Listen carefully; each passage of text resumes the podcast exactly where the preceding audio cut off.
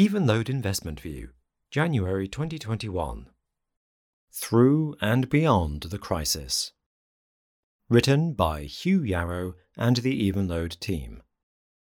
As we all turn the page on the extraordinary year that was twenty twenty, I will, as usual, use this January investment view to review the year just past, and to share some thoughts on the outlook for the coming year and beyond. After a benign start, the U K stock market began to plunge at the end of February as the global impact of coronavirus became clear. Over the following weeks, fear and panic set in, and measures of volatility spiked. At its nadir, on the twenty-third of March, the F T S E all-share had fallen approximately thirty-four percent since the start of the year. Then, without any formal announcement, the market started to quietly recover. Initially, market sentiment was helped by the incredible monetary and fiscal stimulus that global governments and central banks unleashed to mitigate the economic aftershocks of lockdown measures. The mood also improved as investors began to realize that many large listed companies would be able to cope with the new normal reasonably well. From the start of November, sentiment was given a further turbocharged boost thanks to the news of successful vaccines and a clear result from the U S election.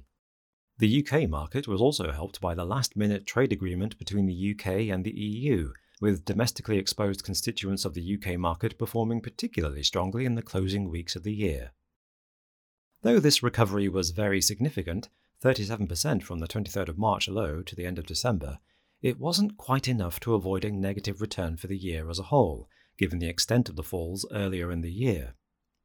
In the end, the F T S E all-share fell nine point eight percent, and Evenlode Income fell seven point four percent.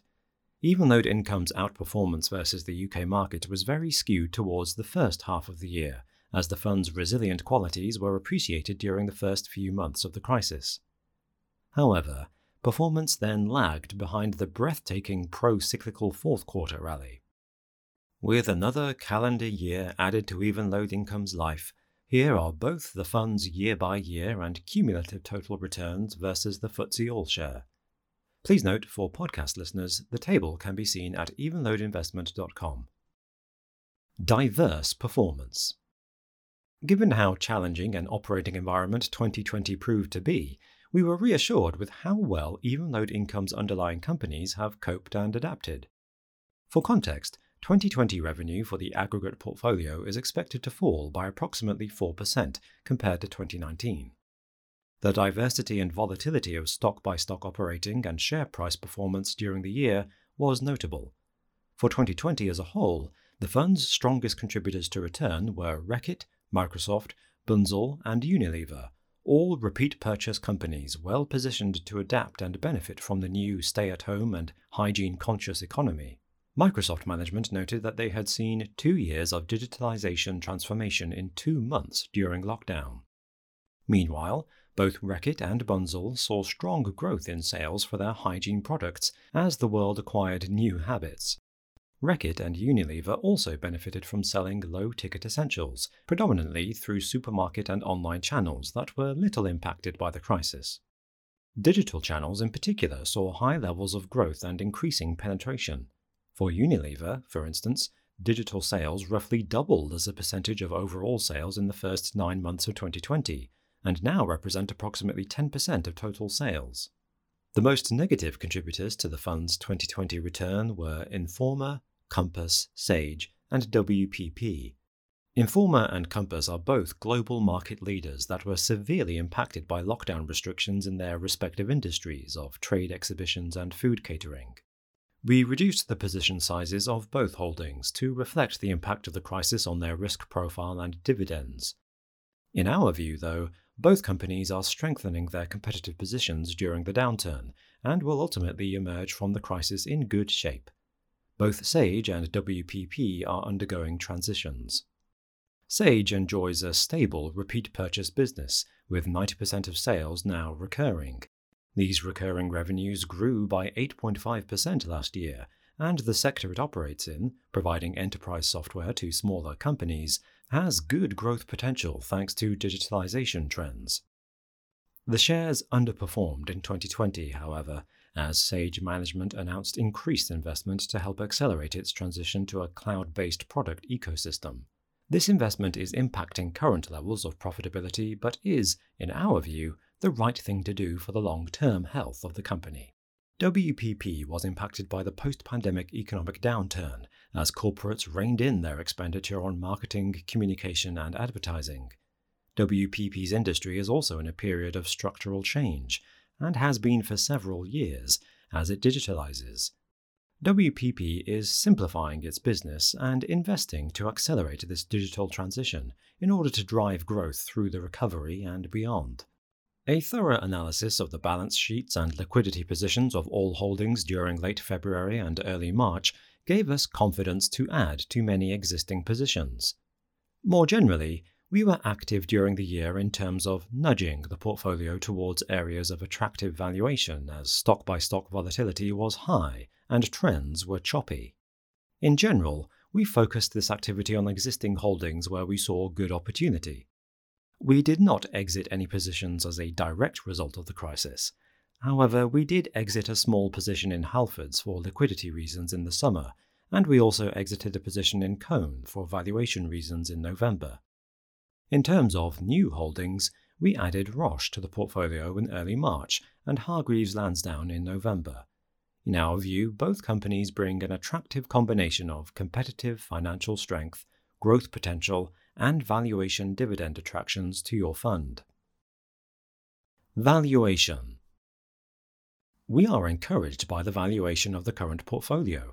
Forward return potential has, on our estimates, improved since the start of last year, and looks as attractive as it has for several years, other than a brief period in Q two twenty twenty when it looked even more attractive.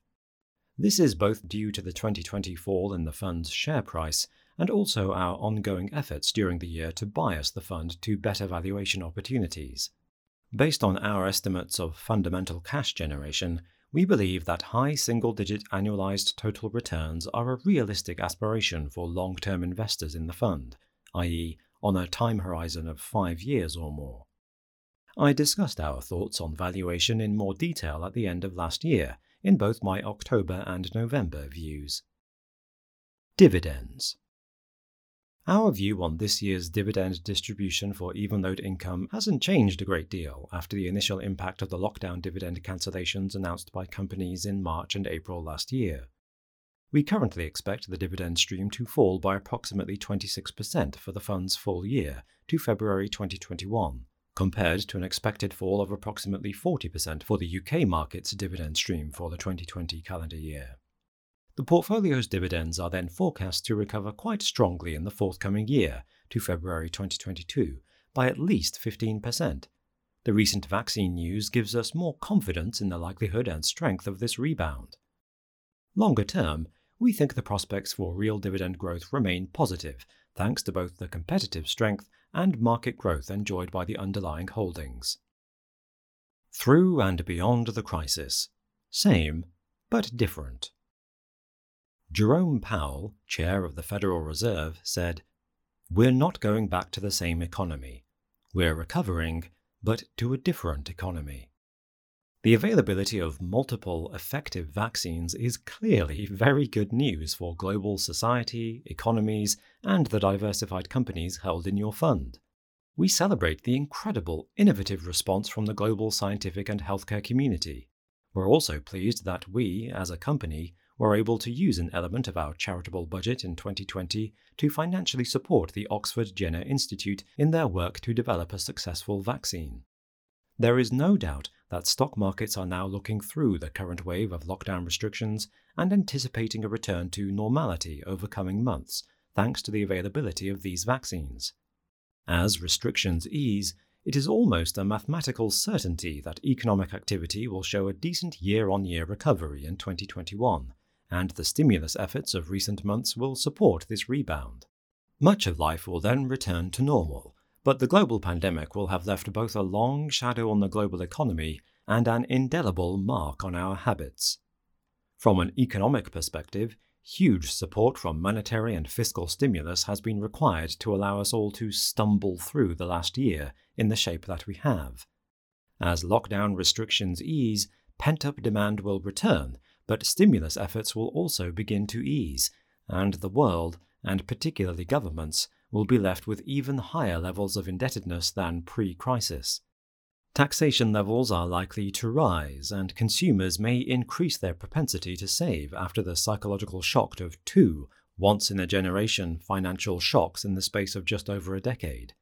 As discussed in my November view, both inflationary and deflationary forces will remain present within the global economy. In terms of corporate themes, several have emerged and/or accelerated as a result of the crisis and will not go away. The acceleration of digitalization, a much higher level of flexible and remote working, a greater appreciation of the importance of social responsibility and multi-stakeholder capitalism, more awareness of the risk posed from externalities, including, most obviously, climate change, a desire for supply chain, operational and financial resilience, and a greater emphasis on hygiene and healthcare. These themes present risks to companies and require adaptation, but they also provide interesting avenues for growth over coming years. Good companies for the long term. Peter Lynch said, "Although it's easy to forget sometimes, a share is not a lottery ticket. It's part ownership of a business." Before finishing, it is worth noting the degree to which market sentiment has swung from panic to optimism very sharply over the last few months. The fear that investors felt back in March has gradually morphed into a fear of missing out, and various indicators of investor sentiment have surged to quite frothy levels over the last few weeks. More economically sensitive, leveraged and asset-intensive shares have roared back into fashion, whilst the shares of many of their steadier peers have lagged the market or even fallen back in price.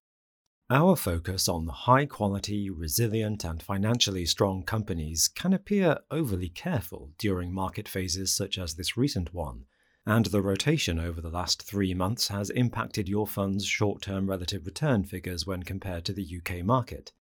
Episodes such as this have come and gone many times over the years, and will come and go again. It is worth stressing that our long-term investment approach isn't changed by them.